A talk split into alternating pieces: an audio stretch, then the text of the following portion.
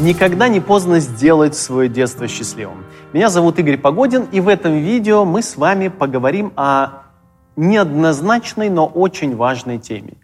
Э, безусловно, у каждого из вас э, в жизни было то детство, которое уже случилось. Безусловно, вы сталкивались э, с серией не очень приятных ситуаций в отношениях с родителями, с близкими, в школе, в детских садах. Я уверен, что у многих из вас, тех, кто смотрит сейчас это видео, достаточно оснований, чтобы сказать примерно следующее. Как же мне строить сегодня жизнь? Что с меня возьмешь, если у меня было такое детство? Если меня в детстве не любили, то как сегодня мне строить отношения, основанные на любви? Если в детстве мне не давали возможностей говорить о том, чего я хочу, то как сейчас вдруг я начну осознавать свои потребности и вносить их в контакт? Это практически невозможно. Если покопаться, у нас очень много оправданий для того, чтобы сделать свою жизнь несчастной на все сто процентов. И поэтому я решил в этом видео поговорить о том, как, несмотря на то, что у вас было такое детство, ну как было, стать счастливым сегодня. Я надеюсь, это видео окажется для вас интересным, как и другие видео на нашем канале, поэтому не забывайте подписываться на наш канал и ставить колокольчик, так вы будете всегда в курсе всех новостей этого канала. Итак, я не удивлюсь, если многие из вас сочтут название этого видео несколько парадоксальным. Ну как же так, ведь детство у меня уже было. Как же его можно исправить? Вы удивитесь, но исправить можно. Я иногда думаю, что никакого объективного прошлого не существовало. Те, кто учится у меня на продвинутых курсах психотерапии переживаниям, знают, что его вообще не существует. Мы его зачастую придумываем сами себе. А если вы занимаетесь психотерапией, то наверняка вам знакома фамилия Альфреда Адлера.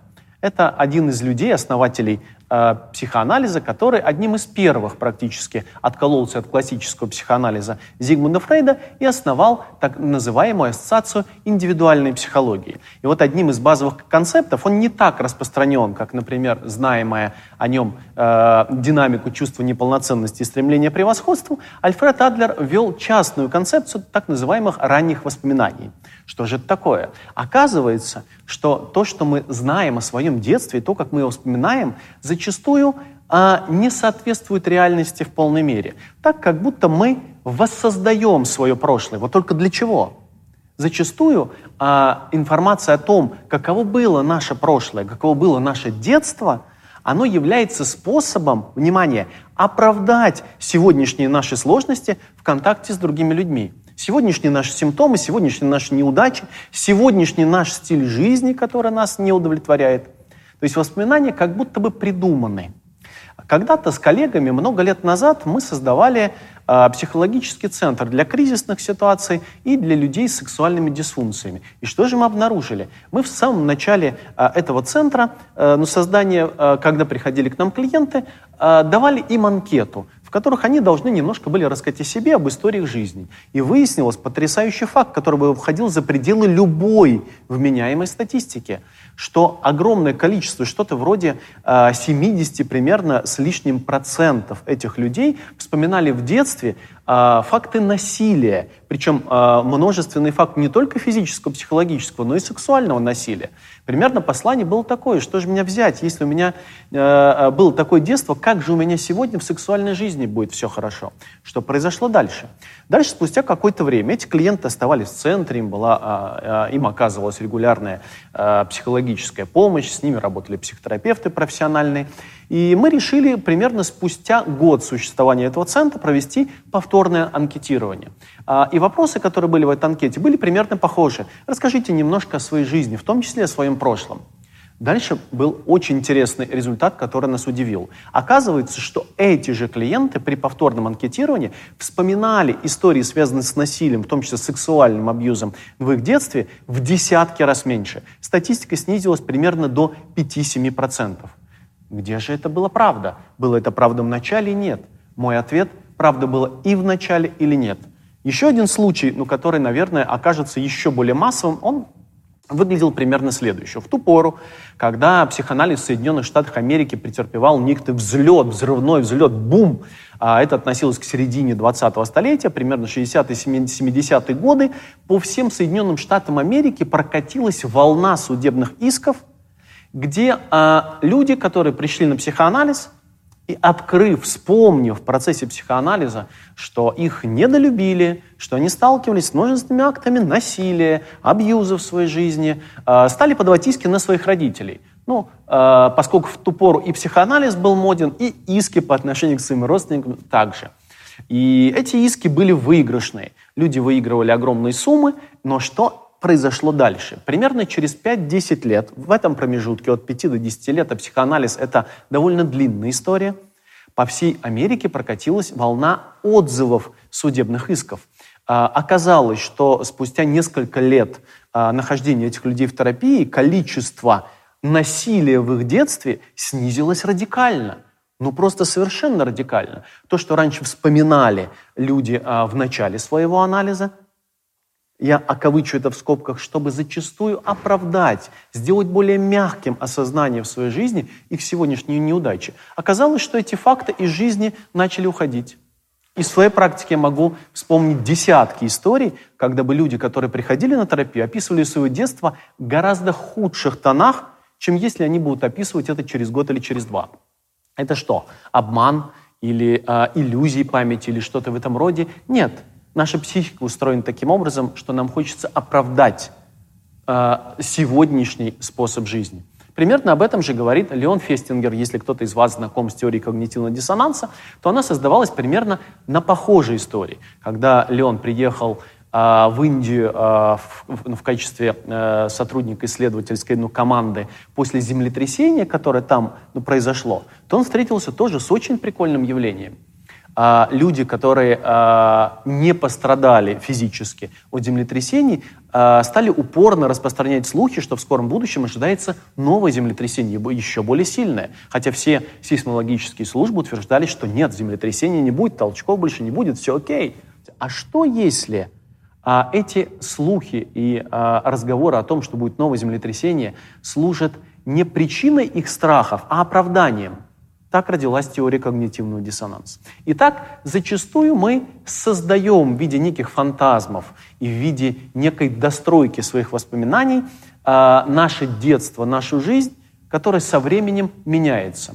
У Стерна, известного очень психотерапевта 20-го столетия, есть очень прикольная фраза. Если психотерапия не может менять прошлое, то она была бы невозможна либо бессмысленна. И мне кажется, это очень важно. Итак, я уверен, что у большинства из вас, я возвращусь к одному из предыдущих тезисов, есть все основания, чтобы больше не любить, чтобы больше не вступать в близкие отношения. Я уверен, что многие из вас ранились в этих самых близких отношениях. Я уверен, что многие из вас а, пытаясь предпринимать какие-то самостоятельные действия жизни, обламывались и вас не поддерживали в этом. Что же это значит? Это значит, что сегодня вы не будете строить жизнь по-другому. Поэтому к чему я хочу привлечь ваше внимание? Очень важно скорее не то, каким было у вас детство, а то, что с этим детством вы сделаете сегодня. Задайте себе вопрос, как бы я хотел жить сегодня, несмотря на то, каким было у меня детство. Зачастую в этот сговор с клиентами психотерапии попадают и терапевты. Ну как же, у моего терапевта была такая тяжелая история, надо сейчас его дорастить. Появились даже специальные концепции психотерапии типа репарентинга – а, идея заключается в том, что теперь терапевт выполнит ту функцию, которую недовыполнили его родители. На мой взгляд, это а, повод для а, ну, таких искажений психотерапевтического процесса. Мне кажется, от этого пользы не будет, если терапевт вступает в сговор с клиентом и начинает его а, долюбливать, доращивать, то получается примерно следующее, что терапевт становится этаким лучшим родителем – и, конечно же, он с легкостью выигрывает конкуренцию у любого настоящего родителя. Потому что вот она, настоящая любовь, ее можно напотребить здесь. Мне кажется, это самое а, отвратительное, что может быть в манипуляциях в человеческих отношениях.